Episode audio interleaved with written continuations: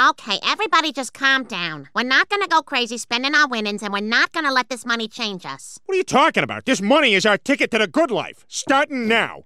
I just bought a giant room full of gold coins, and I'm gonna dive into it like Scrooge McDuck. Ah! It's not a liquid! It's a great many pieces of solid matter that form a hard floor like surface! Ah!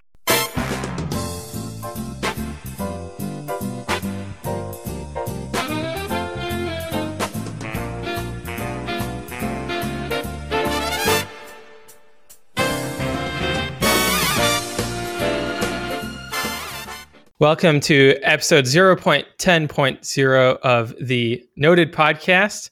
Today we're honored to have our guest, Murch. Murch, how are you? Hi, I'm doing fine. How are you? Doing great. And I'm joined with my co host, Michael Goldstein, aka Bitstein. Howdy. Although really it should be it should be Bitstein, aka Michael Goldstein, right? At this point, yeah. Well, don't we all have our alter egos? yeah, exactly. I'm thrown off when people call me Michael now. Uh, Murch, uh, you have been a longtime Bitcoiner and you've been contributing a lot. Um, and one area you've contributed a tremendous amount is on Stack Overflow. Uh, but I'm interested in hearing how you first learned about Bitcoin, what what your first thoughts were when you came across it, and uh, what drove you to become more involved? Yeah, well, you know, it's pretty much the same story as a lot of people have. In about 2011, I saw it the first time on uh, Slashdot, I think, and I read it, like the, the article. Oh, that sounds interesting. I even tw- um, sent a message on a social network. Oh, look at this, just looks interesting, and forgot about it.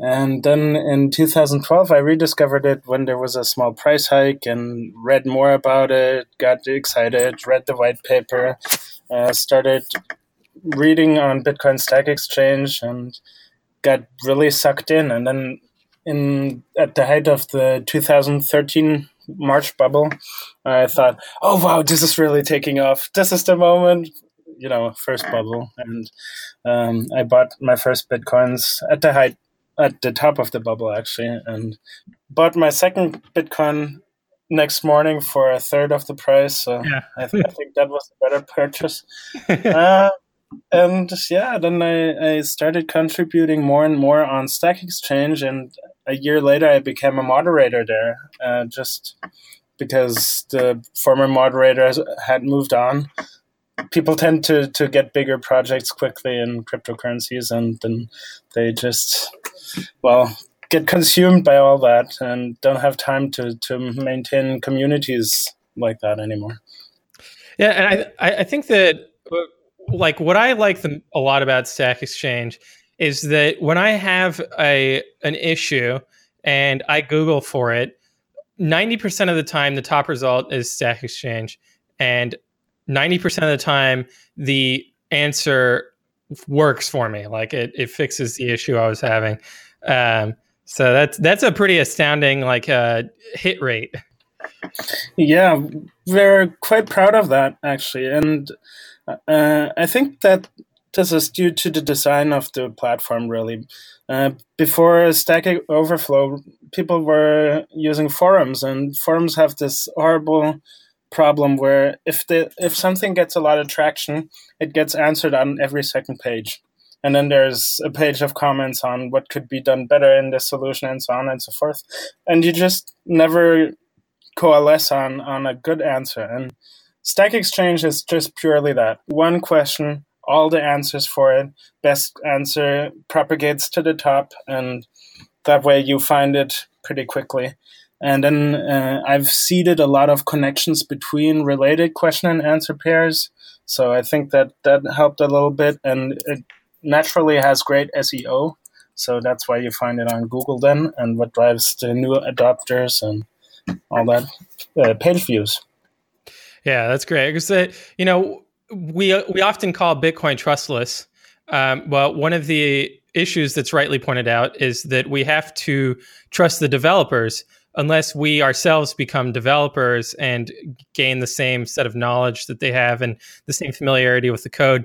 And so I think that anything that helps enable that process, uh, like Stack Exchange and all of the great answers on there, uh, is hugely beneficial to the Bitcoin ecosystem and making sure that the trust model does not degenerate into a priest class, you know, that knows everything, and then everyone else who has no clue as to how Bitcoin actually works. Yeah, well, there there's a little bit of, of, a problem with the term trustless because nothing ever really is. Uh, I think that the proper technical term is untrusted, uh, which might have a fine distinction there. Uh, but regardless of that, so yes, we should try to make information more accessible, but also we should strive not to ha- have everyone reach that level of uh, of knowledge just to use a system. We want people to to just jump in and go like, "Oh, this is easy. I I don't need to know how it works under the hood, but I can use it and everybody's using it so I can trust that it does what it should."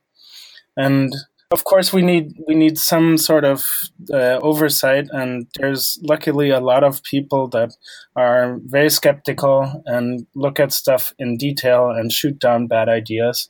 And we do have quite a bunch of contributors on stack exchange that are um, long-standing members of the community and they look at stuff and if it's bullshit they'll uh, write that it's bullshit and bullshit gets removed. So that keeps the quality high Do you want to elaborate on your distinction between trustless and untrusted? That's really interesting. Trustless implies that there is no trust, right? Just from from the term, but untrusted is just a design decision in in, in software, I think, and um, I feel like if you use the other term, it doesn't quite imply the same thing to to a person that has heard either for the first time. That's fair. That makes sense. Uh, and so, what would you say would be like the uh, the best question you've seen in the uh, Bitcoin Stack Exchange? The best. Well, there's. Uh, I like to rec- recommend to people when they just get started with Bitcoin, and well, now that Jameson has this great overview of, of articles on his website, that's a good place to start, of course. But I used to tell people just read the the top 100 questions on Stack Exchange with the most upvotes and views because there's a certain like a broader variety of topics but they have a lot of different answers so you get multiple viewpoints on the same question and you you really learn about a barrage of different things uh, quickly um, mm, I think that one of the the more important ones that gets asked a lot again and again is can someone explain how the blockchain works? And i used i wrote one of my highest upvoted answers for that one. And then um, some person complained bitterly in the comments of that that i'm assuming way too much knowledge of the reader already and they need something more like uh, on the level alice wants to buy a an apple from Bob's and start from there. So I wrote a second answer that is similarly detailed, but with a completely different premise. And um, so that that's a good one, I think. Uh, a blockchain is a chain of blocks. that that is very astute. Yes, you should add it as an answer. Go for that coveted green check mark. Yes. Um, well, we, we do have a few funny ones, and uh, one of the weirdest is maybe what is the hash rate of a human? And uh, it turns out that somebody actually tried it out. They calculated a complete SHA 256 hash, uh, Ken Shirriff, and he arrived at uh, at about 0.066 hashes per day. And I think the energy consumption is vastly uh, worse. And um, then we have I, one that I also like is how would you design a cryptocurrency that ignores chains from other planets? So, sort of like the, the delay aspect, latency aspect of mining put to, to a totally different dimension. And uh, maybe the most absurd is uh, one of my answers that got the most views. It has uh, 650,000 views, which is uh, two and a half times that of uh, my transaction is stuck. What can I do about that? Which you would assume to be a very well viewed question. And so the most viewed is can someone explain the difference between kilohash, megahash, and gigahash? And that is pretty absurd and sad because it just points out how bad our science education is. Yeah, seriously. I, I, do want to say that if if people are listening to the podcast and they have not read uh, Mastering Bitcoin by Andreas Antonopoulos, they should probably pause the podcast and, and read it, especially uh, chapter six on transactions, because we're, we're going to get into uh, some pretty uh, technical uh, areas of transactions, uh, which Murch has been working on, and he wrote his thesis on. Uh, and he recently had some really good news about uh, with Bitcoin Core. So let's launch into that if if you want. Maybe maybe one more point. Uh, I think this is a little bit of a pet peeve of mine. Uh, a lot of people go around and uh, especially when they are newly excited about Bitcoin or similar currencies go around and try to to make merchants adopt it for payments. And um, I think that a lot of people don't realize that currently the usability and the user experience for Bitcoin on-chain transactions is just not that great. And it is for the foreseeable future not going to be particularly great. Some people try to to run away from from this fact by creating uh, other networks that uh, try to mitigate singular points where where the current user experience is lacking. But um, really, for me, the the result was I I'm not gonna go and try to advocate for the use of Bitcoin right now until I see that the recipient of this advice is gonna have a, an actual benefit. Don't don't go out and and poison people against Bitcoin because when they try it now and they find that it doesn't do what they want it to do, it'll just not be helpful to anyone. You waste their time. They hate Bitcoin afterwards. They tried it. It was stupid, and uh, you waste your own time too. So I'm extremely excited about the advent of light, the Lightning beta this morning. Uh, I'm sure you're also watching that closely um, because I think that is going to have a much more um, point of sale driven user experience and will be exciting. So sorry for hijacking your topic, but yeah. No, no, no. That's fine. Actually, I, do want to. I do want to fill in listeners on on what you were referring to, which is that uh, Lightning Labs announced that. Well, first of all, they've raised uh, a seed round of two point five million dollars from some really a great set of investors uh, that, including Jack Dorsey and David Sacks, the former CEO, COO, I think, of uh, PayPal. Uh, and he he also worked at he's worked at like Facebook and whatnot. So really, uh, you know, some of the uh, movers and shakers of Silicon Valley, uh, and but m- more importantly, they announced that they now have a mainnet LND uh, officially. I think it's supported. Basically, it's not that it's not that they're recommending that people use it, but it's uh, there. Yeah, no, and so that's that's really exciting because that's a, a milestone. Uh, up until now, everything had been recommended to be on testnet, although some reckless individuals decided to go on mainnet. Um, but yeah, the the the Lightning Network presents a much more compelling usability profile for merchants uh, in terms of it being actually instant uh, and much more secure and reliable than zero confirmation, which is what they'd been previously relying on for instant transactions. Uh, and then on top of that, uh, it has a much lower fee because it's not being globally broadcasted for everyone to store. Uh, it's really a point to point communication, which is much more efficient and scalable way of doing payments. And right. more private for that. Matter. Yeah, uh, my understanding was that previously um, it was not to be used at, on mainnet at all, but some people did already, and now they recommend developers to try it out with small amounts.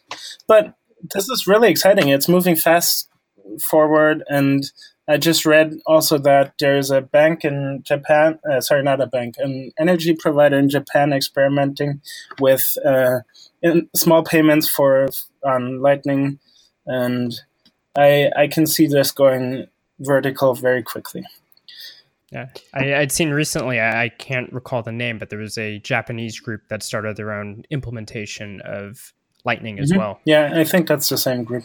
It's an energy, the third largest energy provider in Japan. Uh, you know, you, you, said you said that it was moving quickly, but let, us be real. It's been a long time coming, and I feel like in Bitcoin things move slowly until they move very quickly um, and there's kind of a, a long build-up period. There, there, there's also a little bit of a silly misconception here because a lot of people like us are sitting at their computer every day, consuming all the news, and for us, everything seems to be just moving in in uh, uh, very slow speed. And when we when you look back at what was missing two years ago, uh, soft forks that have been added, um, CLTV, CSV, uh, SegWit, and so on. If you if you actually look at what speed protocols you'll usually develop at, how long we've been trying to get IPv6 and, and stuff like that, Bitcoin is still moving at a really ludicrous speed. And this it's doing this while not breaking all the time. Right? It's been up for years without any issues whatsoever, while other uh, networks that are trying to move fast and and break things are are down much more frequently. Yeah, I think part of the tension is that, and uh, I think Wences Casares made this point uh, when he was repenting for SegWit 2x, which is that uh, Bitcoin is a protocol, not a business and thus its evolution is going to be it, it's going to have a very different profile than what we're used to when we're looking for example at the evolution of facebook or uh, another uh, centralized business um, creating a decentralized application and network is a whole different engineering challenge and uh, product challenge for that matter than a centralized business yes and, and exactly. additionally much you know just much more complex. Yes, I would agree exactly. so uh, back in 2016, you wrote your thesis on coin selection. Do you want do you want to explain to us what coin selection is? Kind of just like from from the, the basics of uh, having a wallet. Uh, and what the old way of doing things is, and what the new vision of doing things is. All right, I'll I'll try. Please do ask guiding questions when I get to technical or uh, lost in detail. Um, well, I, have told our audience to to read up on transactions. So, well, still, still, it can happen. okay, so you see, actually, I first uh, got lost in that topic in I think end of 2014 or early 2015. I joined the Bitcoin Core Dev channel and uh, was looking through a few open issues, and there was this issue to look at the coin selection. And I mean, I hadn't really contributed to Core yet, but that piqued me as interest, uh, interesting. And I, I proposed a change, and it actually got merged but it got quickly reverted when we noticed that my change caused the global UTXO set to grow. Uh, UTXO being the unspent transaction outputs, uh, the little pieces of Bitcoin that are floating about and make up the balances of people. Um, so it, it got reverted because uh, we hadn't foreseen the, the global meta effect of thousands of wallets suddenly changing their behavior in a minuscule way. And yeah, we didn't want the result that ended up coming out of it. And then when I started my master thesis, I realized that this topic had still not been addressed by anybody. The code had been unchanged in Bitcoin Core since I think almost 2011, uh, when it was changed from just selecting everything in the wallet for every transaction to something a little more sensible. Uh, maybe maybe there was a few steps in between, but Okay, uh, see, I'm already getting in the weeds. I should start at the st- uh, start. Um, coin selection. When you create a transaction, you have to f- select a set of uh, pieces of Bitcoin to be able to pay for the transaction on the network.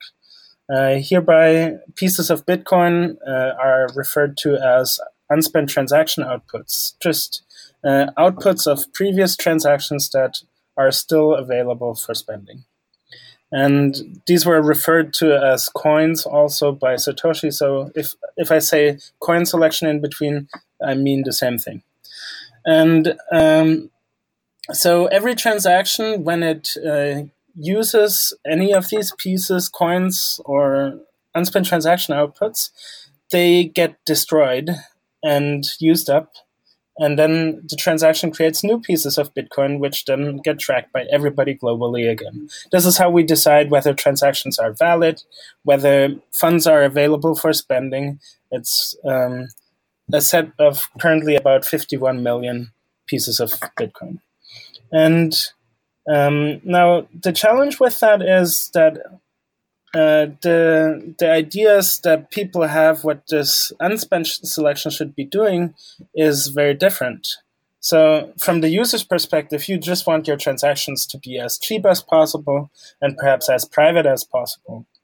Uh, from the network's perspective, we, for example, don't want the UTXO set, the global amount of these Bitcoin pieces floating about, to, to balloon and uh, create large memory needs on every single node that is running on the Bitcoin network.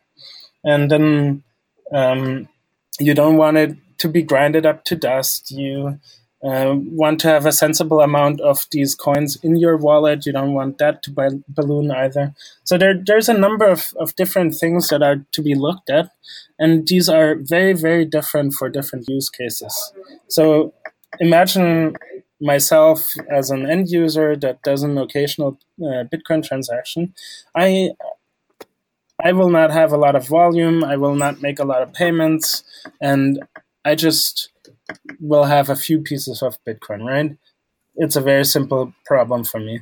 Look at a big exchange, perhaps, that does several thousand transactions per day, that receives a lot more incoming payments than outgoing payments when people deposit funds in order to trade on the exchange. And then they have to solve a much more complex problem in order to decide which of these pieces they're going to use to pay for their transaction. And uh, so obviously, if you had somebody that just that did that manually all day, they'd probably have some sort of intuition and would do fairly well. But that's not really scalable enough. So you need some sort of decent default behavior, and you need perhaps in cases where people have a lot of volume and very special use cases, you need uh, special solutions that are fitting exactly their use case. Okay. And when you said that users can optimize for you know low cost and privacy, um, how are how are those two optimize essentially? W- what about a selection strategy optimizes for those? Or like why why is it that one set of coins selected is more private than another set um, or less expensive? Right. So, for example, if you put up a donation address on your website uh, to make people contribute a little bit for the content that you provide. Yes, please uh, contribute to the Noded podcast. we have our donation link on the website, noded.org. Thanks for the plug, Murch. so, um, do you use a single address or do you generate new addresses here? We use a single SegWit address. Uh-huh. See, so uh, if you get more than one donation, you'll have multiple pieces of Bitcoin uh, UTXOs that are associated with the same address, right? So, for example, in this case, it would be much more private to spend all these coins from the same address in a single transaction and then start using a new uh, donation address in the next uh, afterwards uh, then to spread these out over many different transactions because inherently all these transactions would be very simple to, to identify as belonging to the same entity uh, by chain analysis. So, uh, for example, you would want to look that you pick uh, funds from the same pools that are already connected and already uh, clustered identities instead of crossing over between those uh, clusters and uh, connecting them further. Um, smaller input sets generally create less of these chain analysis bridges, less taint. Um, if you, for example, do not send a change output back to your own wallet, uh, the transaction ends the history that is associated with your wallet. So uh, most transactions uh, will send the recipient amount to one address and the remainder that was also selected back to your own address. And this creates a 50 50 linkage of the next transaction to the same transaction. But uh, imagine you could pick exactly the right set of com- uh, combined inputs so you don't even need a change output. Then the history ends here. The next transaction is almost certain not to be from your wallet, and chain analysis doesn't get anything from it. Um, so this would be ways how it could be more or less private.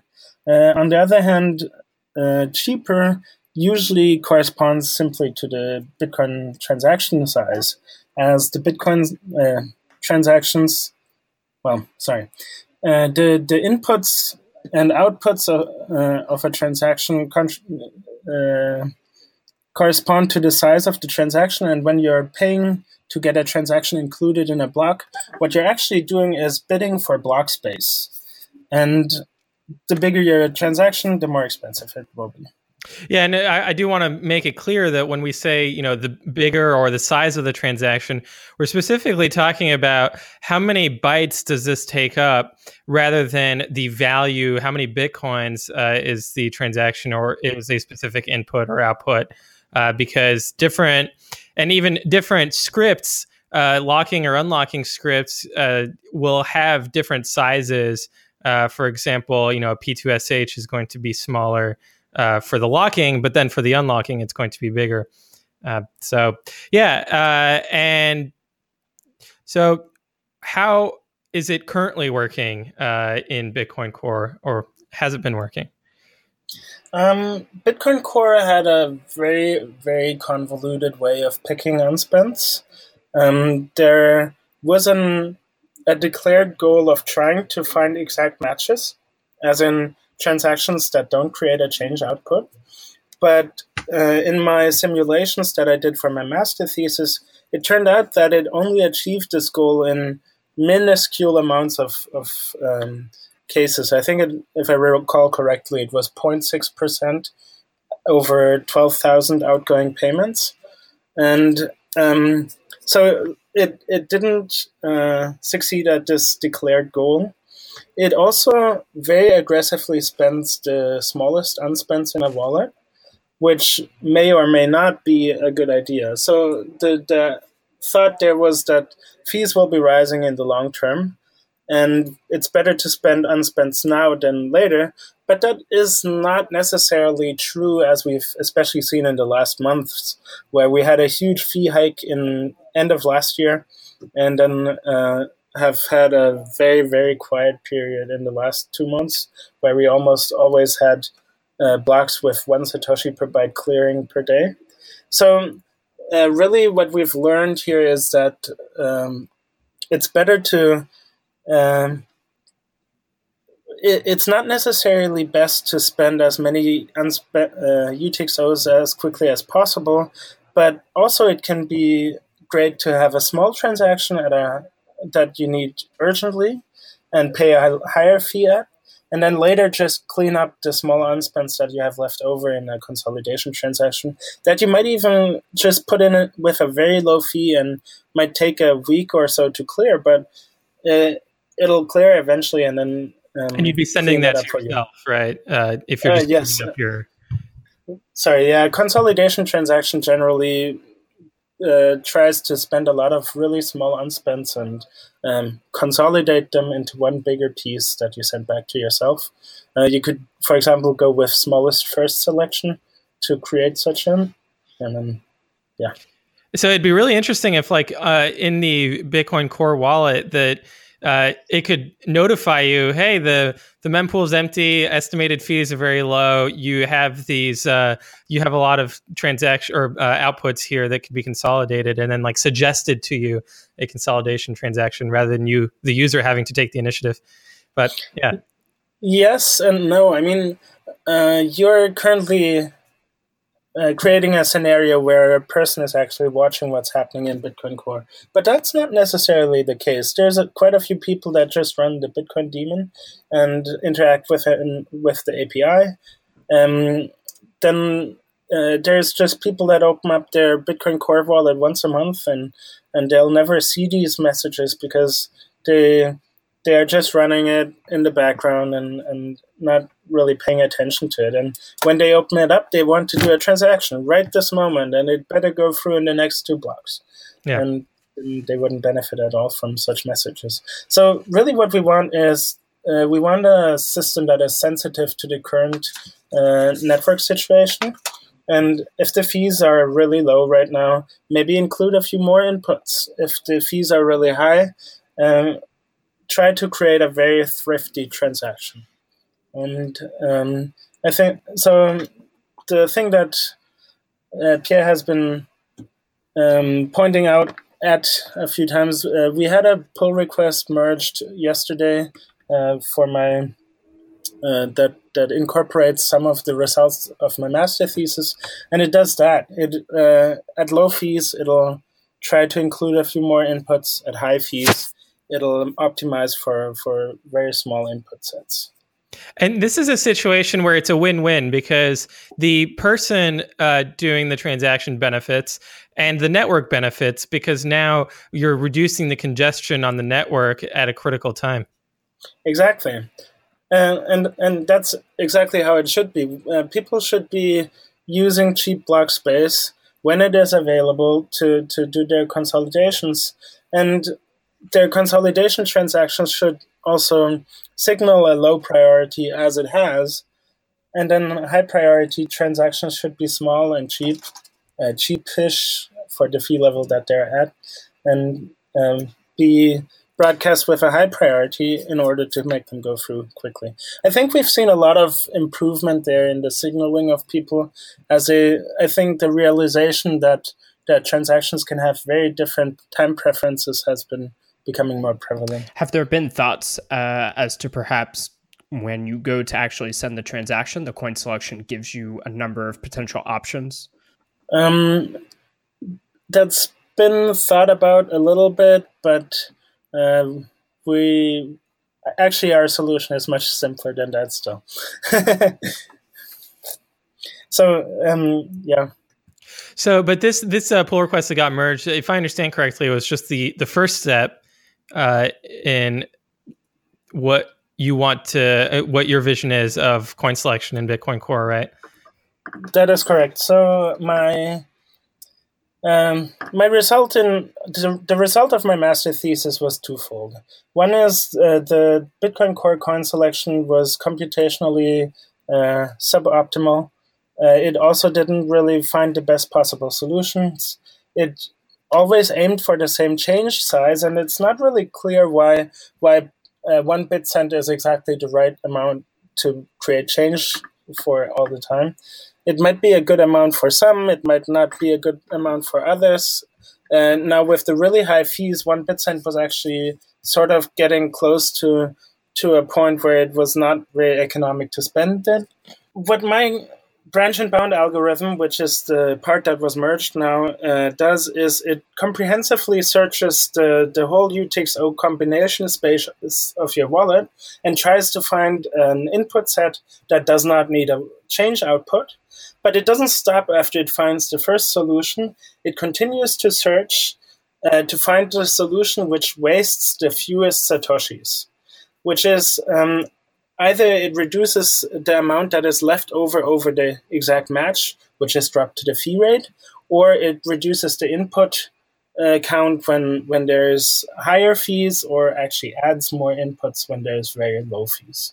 So basically, it's not that it needs to be uh, exact exact change, but if it's within a couple satoshis, it treats that as exact and kind of just you know treats that like the way people treat pennies where they might just throw it in the the tip jar. Leave a penny, take a penny. Yeah. Right. That that is pretty much the idea.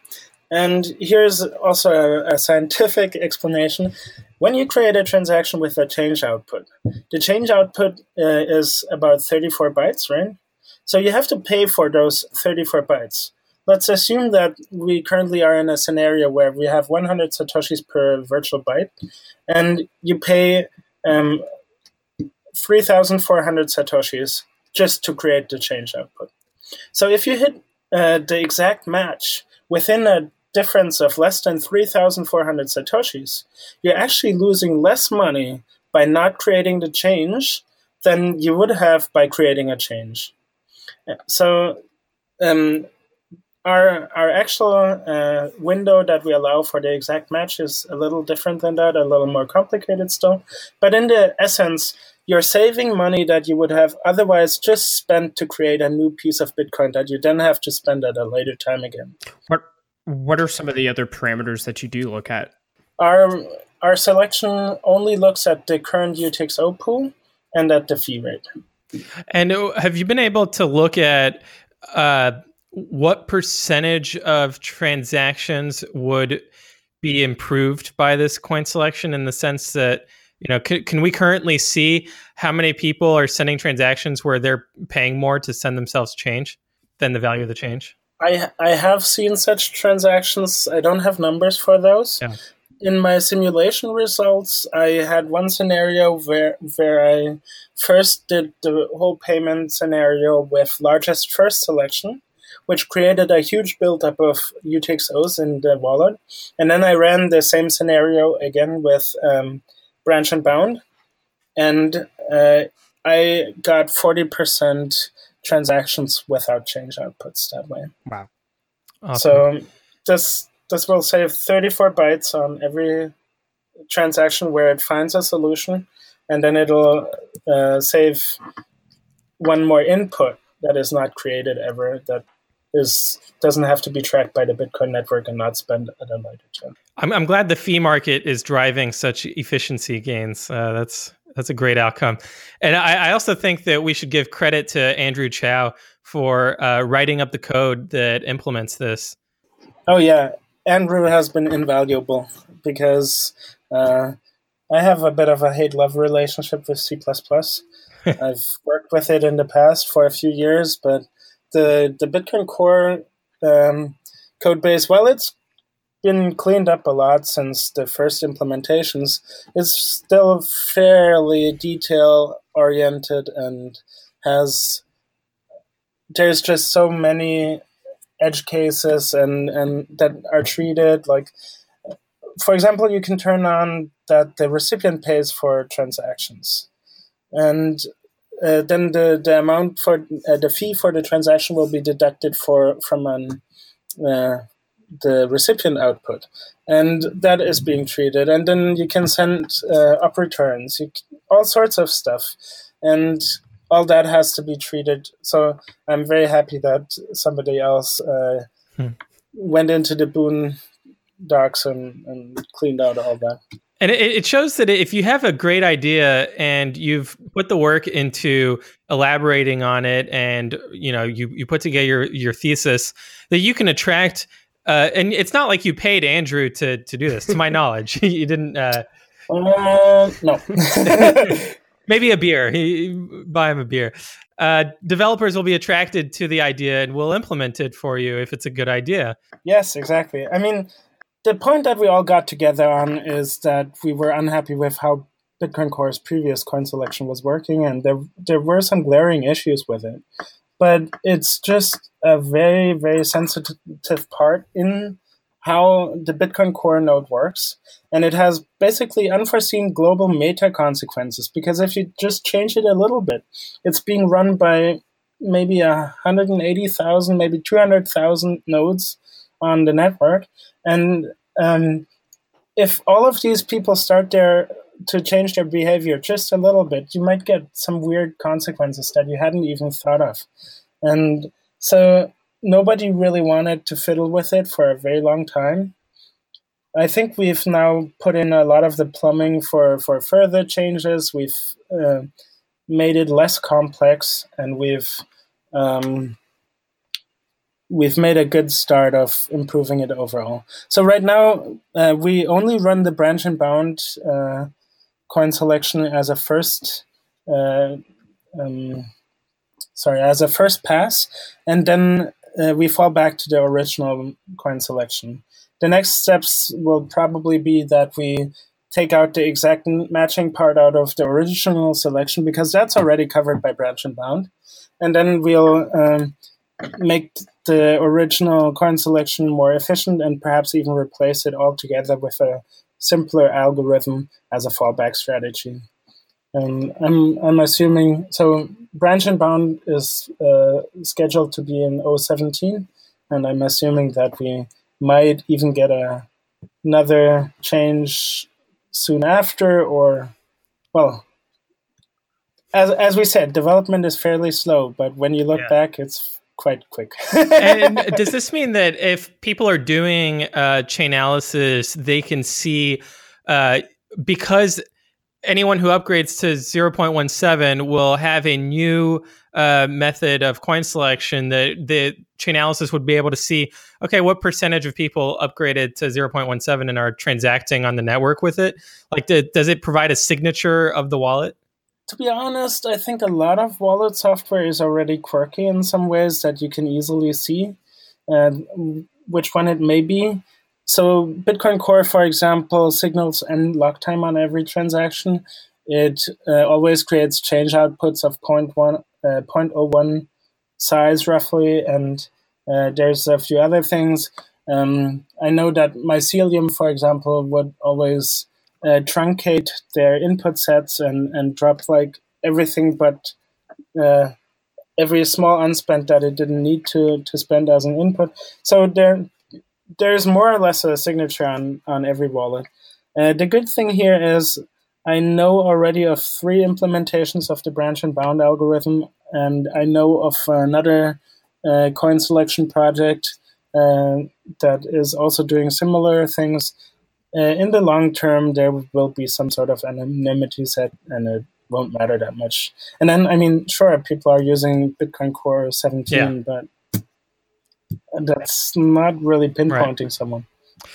Uh, and do you have uh, do you have other things in the pipeline that you're excited about? Well, I've been looking a lot at the mempool lately.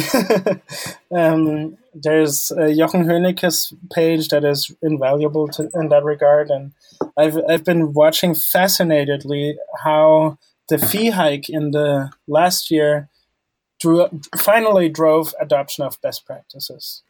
Um, people have been saying use batching, uh, create small transactions at high fees and stuff like that for a long time. But after people spent so much effort and developer time just fighting fires in the past months, and now when when it quieted down, I think a lot of uh, companies realized that there were some easy gains, some low hanging fruits to be picked here, and we actually saw that for uh, at the peak, it was I think 64 million UTXOs, and we're down to 51 million now. This is a reduction of uh, mm. 20%, 20.2%. And um, the good thing about that is that you also have to realize it created a bigger average unspent. So while each UTXO in average was about 0.26 bitcoins at the peak, when we had the most uh, UTXOs, we're now to 0.33 bitcoin per, per UTXO. So uh, we've been seeing that the blocks have been slowing down in the past weeks. Uh, for for almost two months, uh, it grew very very. Uh, the the hash rate was growing very fast, and we've had block times of seven or eight uh, minutes for for times, and now we're back to ten minutes. And the mempool has been spiking a little bit in the in the past days, where it went over fifty satoshis per byte briefly. And the good thing about all the consolidation that we saw in the in the last uh, months is that now when people are going to create new transactions, they will have much larger average unspends and they'll just need fewer inputs to create their transactions. So even if there's going to be a congestion now, they simply don't have to use a lot of inputs to create their transactions. So it'll dampen the, the effect of another fee spike right now. And then, of course, uh, SegWit adoption has been um, pushing slight block size increases. Uh, there there's there's some small mitigation of what caused the problems in December. Uh, now, w- do you think that like the spike in December was caused by the price going up and people moving coins around, or uh, you know, because there's conspiracy theories of oh well, it's someone spamming to pump a different coin. Well, to be honest, we had an immense amount of interest in at the end of the last year. We were in all sorts of media, and um, I mean, oh, my sister asked me how to invest in Bitcoin, and she's not much of a computer geek at all, and so I think yes, it was very much driven by speculation. It was very much driven by people that wanted to to get in on that hype and sell at the top, uh, get their money off of exchanges because people have learned not to keep as much funds there anymore. And um, we've seen that in the past also. Uh, high speculation times drive a lot of transaction volume. It's completely natural. So I don't think that this was spam.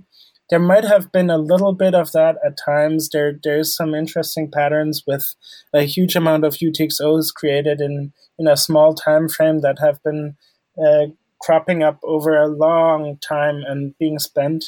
But I, I mean, why really would you want to even put yourself in that mindset? You can't really distinguish transactions that way. And as long as they pay fees, it's just simply a transaction that is bidding against you to be included in the block space. Right. Uh, and have you uh, have you thought about also uh, like on the fee estimation side of things? Uh, do you think that there's you know if you're paying a lot of attention to the mempool, that opens up opportunities for a different kind of fee estimation than the current fee estimation, which is purely based on what has gotten into previous blocks? Um, yeah. So Kalle um, Kalle Wolf from DG Labs gave a really interesting talk at, talk at Scaling Bitcoin. I think it was mentioned already, for example, by David Harding in your previous episode. Um, but um, you could look a lot more at what is currently in the mempool. When do I really want to be confirmed, and and pick your fee um, accordingly. I've already mentioned an example of that maybe with my consolidation transactions. You can just lock up a few UTXOs and and uh, with a request to get them back in a single package a week later, right? You you just put it in the pipeline, even if it won't go through for until the weekend when it cools down a little bit. That's totally fine. And um, I, I think that we will quickly start seeing people be more thrifty with their transactions. For example, at BitGo, we've seen one customer has uh, taken our advice to to implement batching transactions. They're no longer sending uh, withdrawals from their exchange in single transactions, but rather they're creating a single transactions per 15 minutes where they send fund, funds out to everyone that wanted a withdrawal in the last 15 minutes. And that saves a lot of block space as well.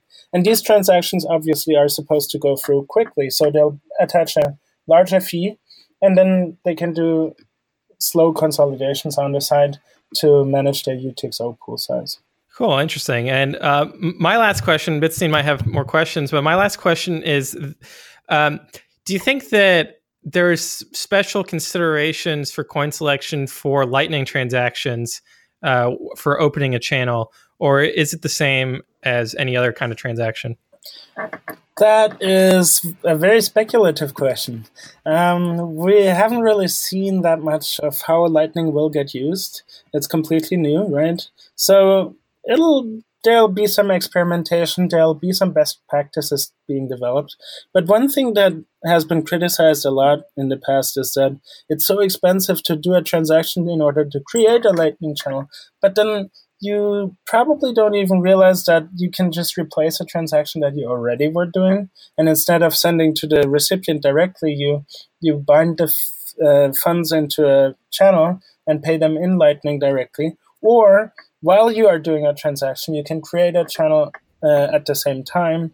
So um, you could even combine that with batching transactions and stuff like that. There there is a lot of ways to to reduce the cost of creating Lightning channels. And um, well, one of the issues perhaps that you have with Lightning is that you have a persistent ID on the network by having this anchor of your channel on the blockchain. Uh, I guess you would probably want to recycle it every once in a while just to, to get a new identity on the Lightning network. Um, people that want to use Lightning very privately probably have strong privacy um, concerns regarding the creation of Lightning channels, but other than that, it's probably not that much of a different beast for uh, than regular transactions. All right, Michael. Uh, I don't have any specific questions, uh, but I learned a lot about uh, you know a, a, topic that you don't hear about too much until there's uh, a bunch of hubbub on Twitter uh, about a about a Bitcoin merge from the great uh, Bitcoin merges Twitter. Yeah, follow uh, at Bitcoin merges to keep up with what's going on in the Bitcoin core repository and what's going to be included in the next release 0.17. Murch, it was an honor to have you on. Uh, thank you for fielding our questions. Uh, is there any uh, last comments you want to ha- tell our audience uh, where to, where they can find you and uh, what they should uh, go check out on the internet? Um, maybe one more comment on coin selection. So one of the interesting results that I also have had was um, if if you don't know what you want to do in coin selection, just randomly selecting on your UTXO pool has pretty decent trade-offs. It's very simple to implement. It's a lot better than just doing largest first selection or something similar. Uh, so if you're out there creating another new wallet, you might want to just go with something simple that is still decent. Um, you can find me on the web. Uh, I, I, sometimes uh, keyboard warrior a little bit on Medium. I've I've been commenting on Lightning topics in the past. I have contributed a lot on Stack Exchange. I'm uh, somewhat visible there just due to a lot of edits and a few posts. And um, well, yeah, that's that's basically where you would see me most. I, have been seen on Twitter lately a little bit as well. So I'm at murchandamus on Twitter. And then uh, just invite me to your meetup. I, I like giving talks. yeah, that, that would be great. If, if you run a, a meetup in the uh, San Francisco area, especially, uh, have Murch come talk about these topics because uh, they're fascinating and uh, they strike the right balance between being like there's there's some topics that are too low level that w- just aren't of general interest in Bitcoin, uh, and then there's topics that are like beaten to death because anyone can talk about them, like the the financial economics of it or you know blockchain technology buzzwords. Uh, but I think this is right right in the middle where it's a very practical subject. Yeah. Uh, thanks. All right, uh, and I will post a link to your thesis because uh, for for audience members who want to dig deeper and like really uh, learn something new, uh, that's a great read to go through. And uh, I'll link to your Stack Exchange profile so that people can see all the uh, questions you've answered. and I see here you, you've answered 869 questions. That's pr- pretty impressive. Yep. You've reached eight million people. Yeah. So, uh, to to many more. Since I started at BitGo last year, I've been getting less to answering questions there, but I'm still working on that. You should also watch Andrew Chow. He's been contributing a lot there lately. And um, please also add your own questions and answers, especially if they haven't been answered yet. We're looking for, for new content all the time. Awesome. And on that note, Murch, uh, we'll close the episode. Thank you. Thanks. Thanks for having me. Jocko, as a leader, at what point am I allowed to go to others and say, I need you because I recognize I'm not capable of pushing toward forward on my own? Or should that be an instance where I need to take a step back and apply more discipline to my life and find a way to push forward by myself? Okay, you are allowed to say that to your team member immediately that you need them. Mm. Absolutely. If you, of course, you need your team because if you didn't need your team, why would they be there? Yeah. If you if you can do everything yourself, then you don't have a team. Yeah. right? You just do everything yourself. So uh, while you, of course, should be working hard and you should be applying discipline, as a leader, it's your job to actually lead things and to let other people support and make things happen. And there's nothing wrong with that. You and, and also you don't want to be stuck in the weeds doing minute things. So if you're not capable, I think what might be holding this individual back, there's two things. Number one is I feel like I should take extreme ownership of everything. Yeah. I feel like I should just do everything myself. That is not what extreme ownership is. Extreme ownership isn't doing everything yourself. And also, what can come into play is your ego, because you don't want to ask people for help. And that's not a good sign. You, there's nothing wrong with asking people for help if you need it. In fact, that's the humble thing to do. Hey, Echo, I don't know how to f- quite finish out this, uh, you know, this thing up, this project I'm working out. Can you give me a hand with this? Mm. I don't know how to work a video recorder. Yeah, Can you yeah. show me how to do that? Right? Whatever um, so so there's no problem with that. You're allowed to ask. You can you can say that immediately. In fact, your team should feel that you are counting on them and relying on them. They should know that. And then put your ego aside, ask for help, no problem. That doesn't mean you're giving away, that doesn't mean you're not taking ownership. That doesn't mean you're not applying discipline. It means you're working as a team together to accomplish a mission. Again, if a, if a, if a mission is so easy that you can accomplish it yourself, you don't need a team. Why do you have them? Mm-hmm. If you can do it all yourself just by applying discipline, cool. Mm-hmm. You don't need anyone else. If you're, you're, but your mission should be larger than one human being can accomplish. So that's why you have other people on board to help you out. Yeah. No problem. You know, like I always think when when that I thought we made it out of that question. Go ahead. no, but you know, like let's say it's like something that's just a pain in the ass, and you don't really need help, but you just don't want to do it by yourself. Oh, okay. Well, know then, then yeah, then you, then you, You gotta just do it that by yourself, It- huh? Yes. Yeah.